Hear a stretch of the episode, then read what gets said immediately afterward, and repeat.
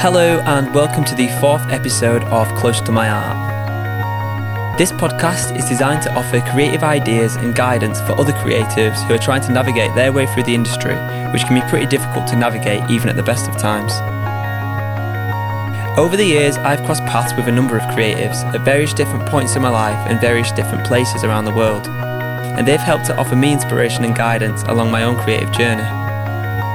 Some of those conversations have been some of the most important conversations that I've ever had for both my life and my journey as a creative.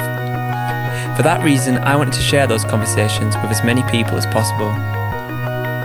Today, we'll be diving into the game industry with game developer Lee Bamber. I met Lee around 10 years ago through my dad, who also enjoys game development.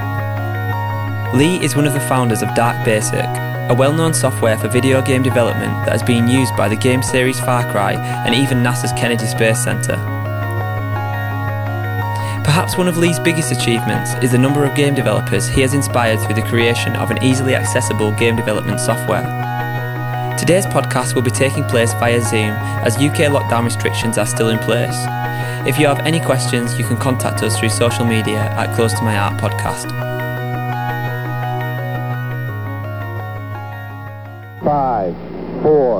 Three, two, one. So, um, yeah, just to start off, I've got to tell you that I'm completely out of my depth here. Uh, I've never created a game in my life, but in some ways that might be for the best, as I'm going to be asking questions from the perspective of somebody that has no knowledge at all of the industry, um, which is the position that a lot of the listeners will be in. Um, so, just to kick things off, do you want to explain a little bit about yourself, how you got into game development, and what's led you to where you are today? Yeah, absolutely. Um, started programming when I was nine years old. Uh, before that, I was watching my uncle play computer games, but he was also a programmer, so it wasn't long before he was writing little bits of programs. I was over his shoulder watching what was going on. Went back to my parents and says, "I want a computer." They said, "Absolutely no way. They cost five hundred pounds." That was when it was a lot of money and I didn't get a computer except one Christmas when I was nine years old. I had one present. My brothers had like 50 presents all in a pile. I had one. I already knew what it was. so that was my introduction. I knew about games, I knew about programming, and I finally got my first computer, which was a VIC 20. And it came with a book. And the book had lots of little examples, and you type them out, you press run, and you've got like um, a character A moving across the screen. That was the game back then. Uh, very basic games. But that was my very start. You know, create. I was actually programming before I played my, games on my own computer. You know, you know, the, you could say, yeah, I used to write the games before you could play them, but that's that's it wasn't that. You could buy a couple of games and play them, but they weren't that sophisticated. The computers at the time. And they were all kind of the same game. There were three different kinds of games. They just regurgitated the plot so you usually find yourself running out of games. So what do you do? Well, you start writing your own. So that's how it started. Um, did that all through my school years. By the time I got to leave school, I chose to go to college for a couple of years. I think I did some. Uh, I think it was called uh, National Diploma at the time. Did computers, of course. I already knew everything, so for those two years, uh, I, I weren't really taught anything. I was actually helping the other lecturers teach the rest of the students. Then realised that there was another course that went on that. But after five years, I thought, you know what, it'd be nice to earn some money. So then I joined a publisher, um, worked for them for five years. They contracted me out to a company called Lego. So I worked two years at Lego and helped them build the very first version of the Lego Mindstorms robot, which programs wow. robots to climb walls and scan colours and stuff like that. When I got back to my publisher, I didn't recognise anyone. Uh, I was like a fish out of water, so I thought, well, I'll set up my own company. Did that in 1999, and I've had that company ever since. So I've been going very strong in the de- software development area, and of course, being able to sell your product at the end of it keeps the business going, etc., etc. Tapped into a couple of contacts I had along the way to grow, grow the company up until present day. Um, used to be called Dark Basic Software. It's now called the Game Creators. Um, and it's uh, the publishers of some really nice, I wouldn't say games, let's say game creation tools, because that was really what I was doing at the publishers. and it kind of st- stuck. And so as I went into my own business, I thought, well, what am I really good at? I'm good at game makers. So I created all the technologies around letting other people make games, um, and and that's basically the short version of my career from very first computer to the fat git that you see today. so, well, well, I, I actually obviously met you um, through the later end of your career because my dad did some work with you when you were at the Game Creators. Um, yeah, like I've got down here about you, you founding Dark Basic, which then went on to become what is today the Game Creators. Uh, and one of the things that I really like about the Game Creators is that you have this more accessible route to gaming, which doesn't involve learning complex programming languages. Um, could you tell us a little bit more about that and some of the other product products that you have developed over the years? Absolutely. Um, there was already solutions out there. You could um, when I was selling my products, you could get other products which would let you make games and, and things like that. But they always seem to require a certain level of skill. And to be honest, I wasn't that smart. I had to really work hard to make anything. And so when I uh, sort of put myself in the mind of a customer, I assumed they were like me. I don't know anything. What's the easiest way for me to make a game or uh, to do a thing? And so when I designed and created software, I did it in that what's the easiest way to do this?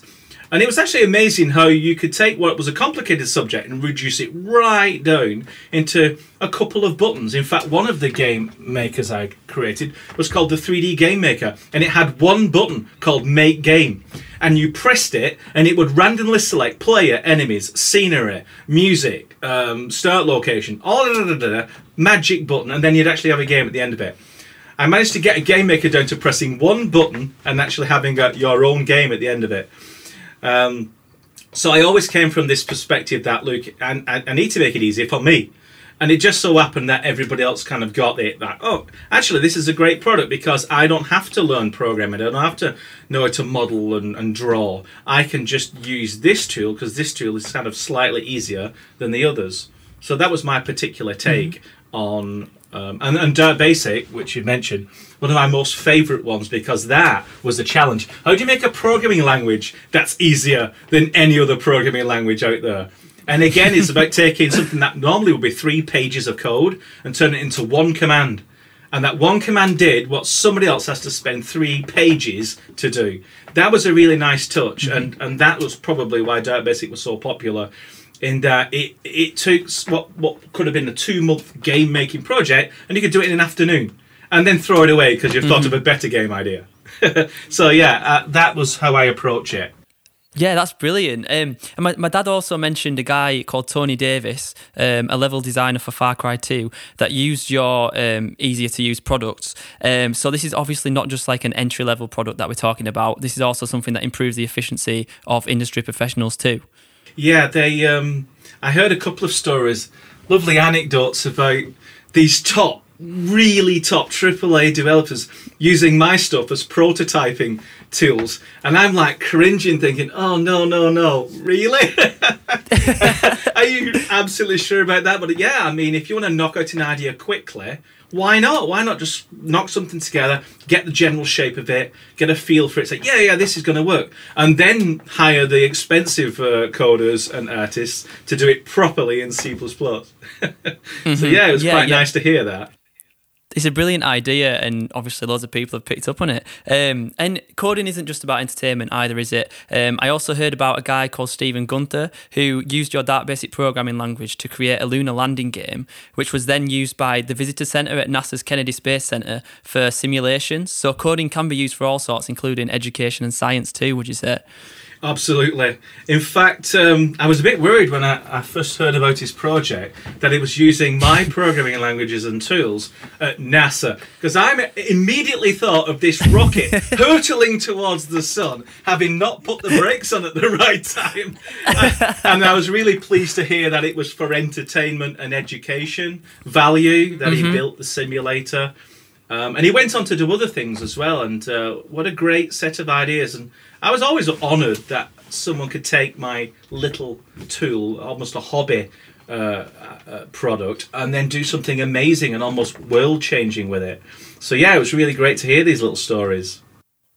Yeah, it's fantastic. Um, of course, if people enjoy the idea of working in the game industry but don't like the idea of coding, there are also a lot of other jobs, aren't there? Um, sound engineers, 2D artists, 3D animators, music producers, and plenty of other jobs that people can explore. Um, can you diverge a little bit more on that?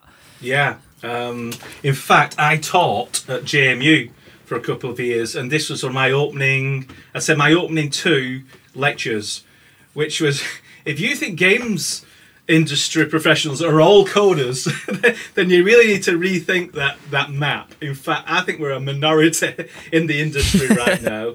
It is cram full, and it's not just your creative types. It's easy to think you've got your coders and your artists, your musicians, your level designers, and you know all the people who are going to make stuff. There's these layers above it. It's it's producers, project managers, you know, people who are good at um, going out and finding out what customers want you know, uh, marketing and, and PR and all that, all these people. And it uh, starts to resemble, remember back in the day, we weren't even an industry. We were like messing about. There was no games industry. The movie industry, the, the mu- music and movies industry, they were huge. We weren't even industry. We were just some snotty nosed teenagers with Ferraris. But then, all of a sudden, last 20 odd years, the games industry is now all encompassing and huge. We're bigger than the music industry. I suspect we're bigger than the movie industry. I don't really know the story. I stats. think you are. I, I've heard that you are. Yeah, we're just like we're the new rock stars. And Uh-huh. as you might expect with an industry so massive, it contains literally every job position there was in the music industry and in the movie industry. And then a little bit more because there's so much cutting edge technical stuff that has to happen all the time in the games industry. We're not sitting on our laurels and right, we figured out how cellulose works, so we'll just use that for the next 20 years.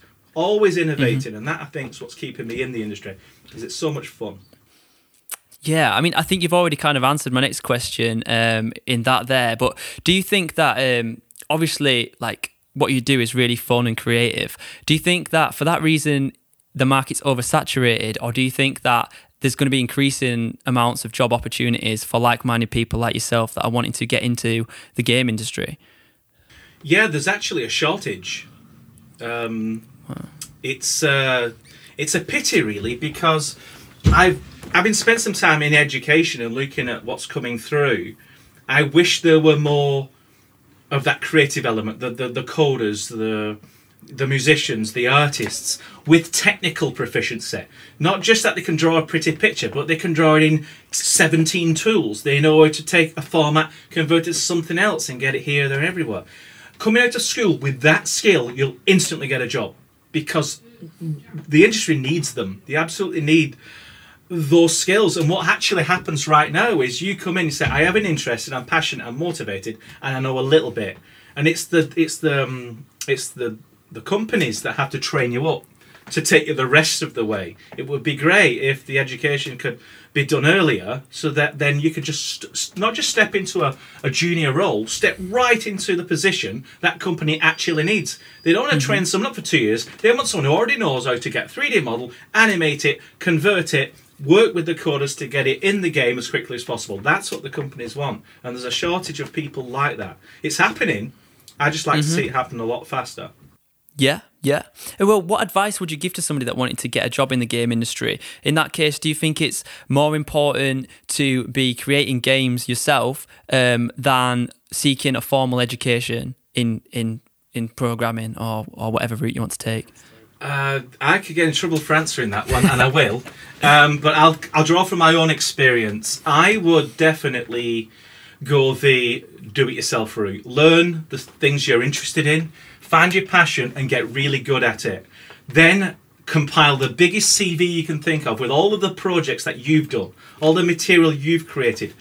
Walk into a job interview with that booklet, that CV, with all the stuff you've done, you've got the job. Because it shows you want to create it, you're doing it off your own back, you're self motivated, and you can do the do the thing that you've gone in um, to do. That's what I do. I went into my first interview with a rack of qualifications. I had all these things, um, distinction level qualifications. They didn't even look at it. Didn't even look at my big raft of qualifications. What they did see is all the games I'd created by the time I was whatever age it was when I got my first interview. Another little pride point: first ever interview I ever got at a games company got the job immediately.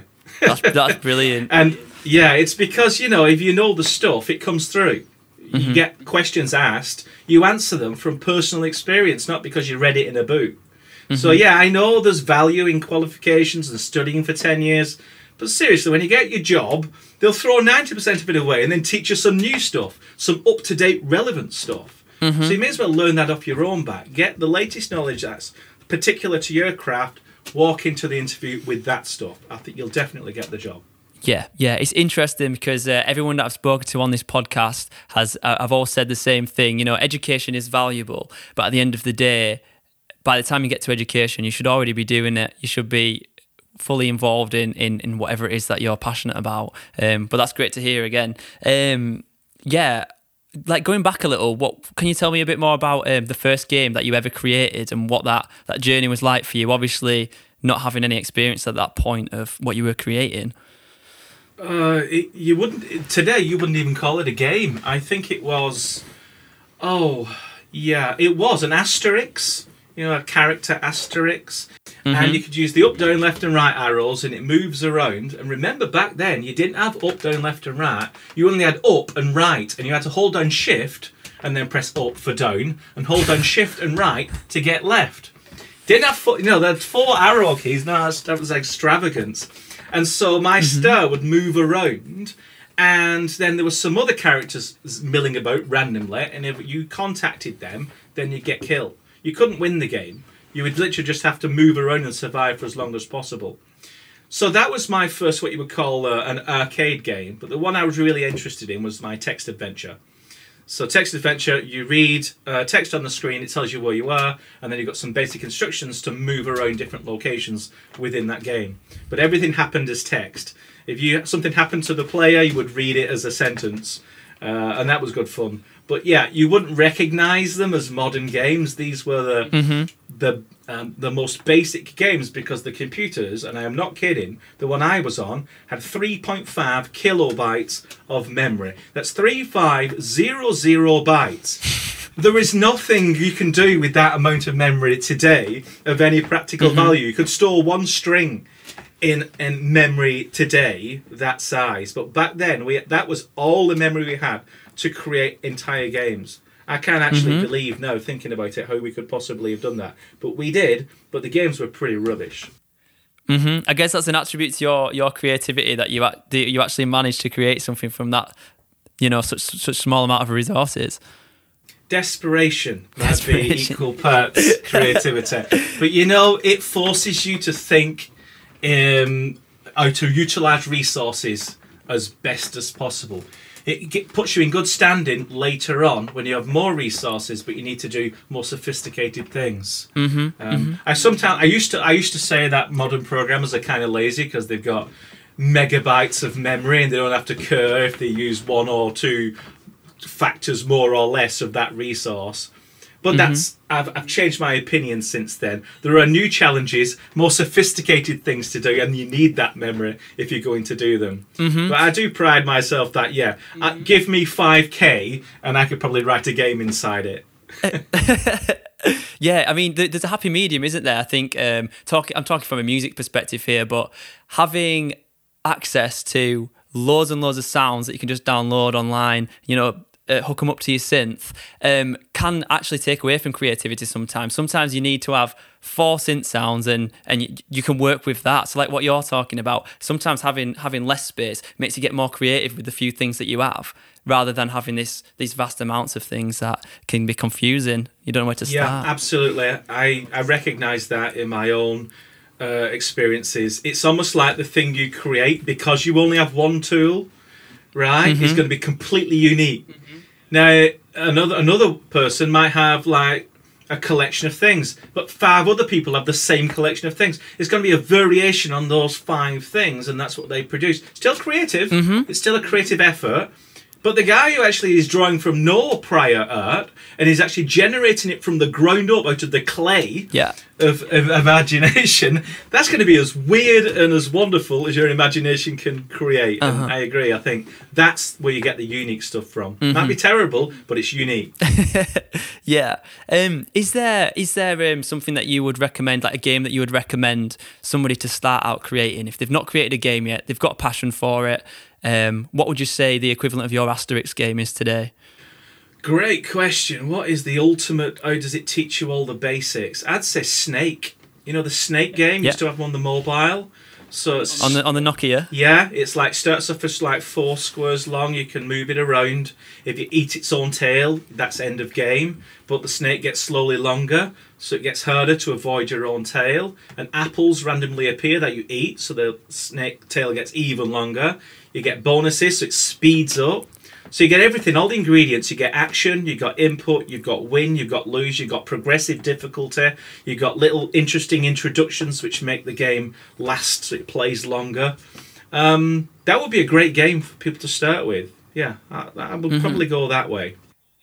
Okay, okay, brilliant. Um, you've also done some work in education. Am I right in thinking that you've taught at some local schools near you? Is that right? Yeah, I I, I used to want to be. I, mean, when I went to work, I had a choice after uh, college. I could become a professor, master's degree, PhD, all that wonderful thing, or I could go and get a job. And I wanted some money, so I went off and get it. And I always wondered what it'd be like if I was a professor. So I think after about ten years, I thought I'll sign up for some lectures and doing bits and bobs. So, as I mentioned, I did the JMU thing, and they actually paid me a little bit of money. And then I also did some local appearances in my local college and, and other places. Then I did some conferences, so speaking at things like GDC and the what used to be the Intel uh, Developer Forum. So on stage with anything from ten people who were bored out their minds, all the way up to five hundred people. Where down at uh, Brighton, they have a big games conference there. That was fun. They didn't tell me there'd be 500 people showing up. My presentations was a bit of a joke, um, a bit of a silly presentation, and then I had 500 extremely serious faces looking up at me, expecting to me to pull a rabbit out of the hat. Anyway, I think they enjoyed themselves. I don't know how much they learned from it, but yeah, I've uh, I have I have soft spot for education because I think it's kind of what we do in this industry. We never we never stop learning, and the education that I tapped into is like I do want to share what I've done. I think that's why I produce Game Makers. I want other people to do what I do and make it easier for them. And education and, and conferences and presenting is another way of doing that. Showing people, right, you can do it the long way, or this is the short version. Hopefully, it's helpful. Go out and enjoy what a great industry um, the games industry is. And people say, What's the best job in the world? I say, It's mine. Yeah, I think it's a brilliant thing that you're doing. You know, if I think if you can manage to to create yourself whilst also enabling and teaching other people, that's fantastic. You know, it's fulfilling in the best way possible. Um, of course, we've talked a lot about coding um, as well, but how important is um, I mean, well, to be fair, my understanding of coding, I, I've only seen my dad do it. It's like letters and numbers on a screen. I don't know anything about it. It doesn't look particularly creative to me. Um, but what I was going to ask you is, aside from coding, um, how important is creativity in bringing your games to life? But I don't know if coding is actually quite creative in itself. back in the day, it was just the coder, and you created the co- You know, the game came out of how good you were as a coder. So if you could do interesting new things with the code, you'd have new and interesting things in your game. It's different now, and I think it's important with a modern audience to understand the co- you still have to do a lot of creativity with coding. But it's a bigger team now. You have a level designer, you have story and narrative. You've got people who write novels for a living coming in and saying, look, this has to be the pace of things. And then you get someone that's saying, well, this is how it needs to look. It can't just be something you just knocked off up on a piece of graph paper. It has to look right. It has to be consistent across 20 levels or so. And then you got the mm-hmm. audio. And seriously, audio we'd stick in at the last minute. Once all the game's done, we'd throw in a couple of sound effects, knock out a tune, have it on a loop, and that's it. That's all of the game audio. No, there's an entire building just for the audio of a modern game. So mm-hmm. yeah, it's it. Th- that's basically it. You know, mm-hmm. it's um, it's no longer just the coder being the creative. It's everyone in the team bringing their creativity to this common goal of producing a modern game. And a modern game, the expectation of a modern game, it is it's it's it's more complicated and bigger than a movie. It really has mm-hmm. a lot of moving parts, and any one of those parts can break. And even after everything works perfectly, if the audience doesn't like it, it's also a fail. Yeah. So the creativity is not just coding; it's it's everybody in the team. Hmm. I mean, obviously being very passionate and close to your work um, and collaborating with all of these people, do you ever find it difficult to um, trust that collaboration, other people to do as good a job on the, the music as you've done on the programming or anything like that? Do you ever get a bit too attached or is that not something that happens for you? No, because I'm rubbish at music and I'm rubbish at art and I'm rubbish at level design and I'm rubbish at stories, but I'm brilliant Mm-hmm. at coding. Now, if if the presumption that some musician came up to me and says, "Right, get out of the way, I'll do the coding," then yes, I'd say, "No, no, Yeah, stand yeah. back." So everyone has their proficiencies, and the trust doesn't come from intimately knowing what they're doing because we don't. The trust comes from the fact that look, I'm good at my bit, and I know you're good at your bit because I've seen what you're doing, and, and it's good, and I could never do that. So it comes from seeing it. I don't need to have faith. I have eyes and ears, and I can see that it's good. And I know that, wow, you put your stuff with my stuff, and then this person's stuff, we're going to have an awesome game. And that is how it works. And it, and it unfolds in a way like you really get buzzed after a while. It's like, I used to be a lone wolf. You know, it's lo- lone wolf. The term lone wolf means I did the coding, the art, the sound, the um, the selling, um, the customer feedback, all that kind of stuff. There wasn't really any social back then, but I did everything. And in recent years, I've learned that the team is the strength. It's the idea of having everyone who's brilliant in their particular proficiency coming together under a single plan and producing a single thing. That's a lot more stronger than that lone wolf formula. You can do it lone wolf, but the team is a lot stronger. I'm really, really glad that you said that because I think there's a real beauty in collaboration and um, bringing projects together that way. I mean, all of the biggest projects are massive collaborations. You know, the biggest movies, the biggest games, the biggest tracks. Um, so yeah, that's fantastic. Um, last couple of questions now. Um, where where do you personally look for inspiration? inspiration my own imag- my own head really i'll i have amazing dreams i mean and then i wake up i think wow that was a weird dream. And right up until the the first cup of tea it's floating around and they're always weird and different. So anytime i sit down and say right lee think of something original. There's 10 things just waiting there. The problem isn't coming up with something cool and unusual and, and imaginative and creative and stuff. It's deciding which one to work on and mm-hmm. throwing the other nine away. And here's the worst part. Once you've picked it, it's going to take you two years to turn it from an idea into something you can sell. So you've got to pick that one brilliant idea very carefully because you Uh-huh. can sign years of your life away to actually turn it into a reality. But in terms of how do I come up with stuff, it literally just pours out my eyes. I don't really have to work at it. It's it's the the, the the professionalism now is trying to yeah, this is a great idea, but I'm in the middle of something that's important. So I'll put it to one side, I'll write it down, I'll file it away, but I don't let it distract me. Yeah. I think that's probably something you learn later on. Uh, so this is my final question for you. Um, what do you think the future of gaming will look like for both game developers and the game consumers?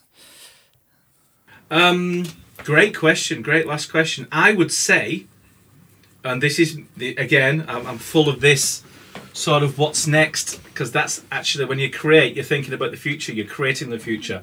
I see the future of games devolving into more of an experiential thing. It won't be games for game's sake in a little box. Computers will evolve into this sort of experience level where everyone, you know, you won't even have movies anymore. There will be no games, no movies. They'll blur into an experience. The experience will be delivered. Currently, we call it VR or augmented mm-hmm. reality, but in the future, it will be full immersion. I don't know what the technology exactly will be, but you'll be able to switch it on. You disappear from the real world and you enter this other world. And in this other world, it's everything. It's not just games or movies, passive experience or limited interactive experiences. It's another world. And within that world, that will be this new formula. So yeah, and that'll happen in my lifetime. I'm looking forward to, you know, putting on some contact lenses and flicking a switch, and suddenly I'm on the planet Mars. I'm Uh-huh. literally on the planet Mars because it's actually broadcasting live, and I can actually get in that rover and drive it around myself for five minutes. How amazing would it- that and be? and it's real. So I see that it's not just going to be more and better games. It will be sort of this merging of all our current entertainment forms into something that's even more immersive, and I'm so That- looking forward to it. That that really reminds me of um, an episode of, of Black Mirror. I don't know if you watch Black Mirror, but um, the, the, in the final series, I think it's called Viper, and they have some of that kind of technology that's similar to that. Um, but yeah, that would that would be pretty incredible. Black Mirror is awesome. It's amazing. Awesome. I can't get enough of it. I, I don't think we need it in 2020, 2021 with all this pandemic stuff, but I can't wait for it to be back. But yeah. Yeah, yeah. Well, well, thank you so much for, for coming on and spending the time chatting to me. That's been fantastic. No worries, anytime. Cool. Well, um, I'll speak to you soon. Thank you. That's all we have time for today, but there will be a new episode released on the last day of the month every month this year, so do look out for that. Also, you can follow us on our Instagram at Close to My Art Podcast, where you'll receive updates on future episodes and whatever else we've got going on at the time. So, thank you very much for listening, and I'll see you next time.